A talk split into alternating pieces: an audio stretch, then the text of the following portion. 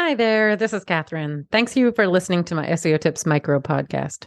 So, before we get into today's SEO tip, I just wanted to share with you the ways you can support the podcast if you're enjoying all the tips and finding them useful. So, you can send me a donation at buymeacoffee.com slash Catherine W. Ong, O N G. And that's Catherine with a K. Any and all levels of donation are appreciated. It will help me offset the cost of producing the podcast. So that's buymeacoffee.com slash K A T H E R I N E W O N G. I'd also encourage you to subscribe to our email list to make sure you're not missing any future episodes or any other news about the SEO Tips podcast. And to do that, you'd go to wostrategies.com slash newsletter. Okay, on with today's tip. Hi there. Today we're going to talk about some updates about uh, Google and Bing tools that are free.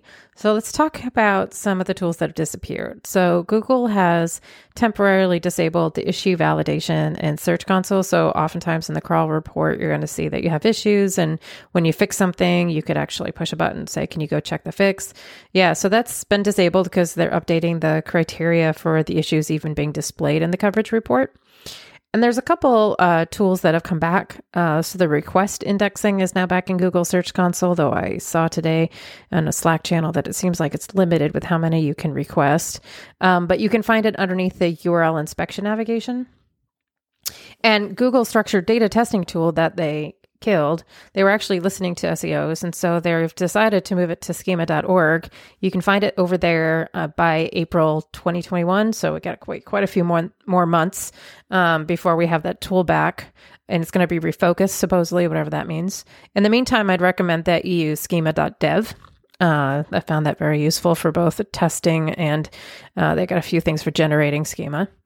And there's a couple new completely free tools that you should be aware of. The first one, I'm total geek about it. So there is this new stats report in Google Search Console, and it's basically like log files, um, which is pretty amazing if you can't get log files from your client or your client can't get it from the developers of the web platform. Um, so it's really hard to find it in the navigation. It's under settings, and then I don't actually think it's all that clear about where to find it.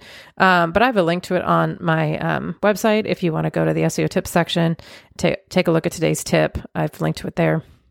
Um, but anyway, super excited that you finally have log file analysis inside Google Search Console for free, and it will tell you when was the last time Google hit one of the URLs and whether they were discovering it or because they were trying to hit it because of a refresh. And anyway, very exciting.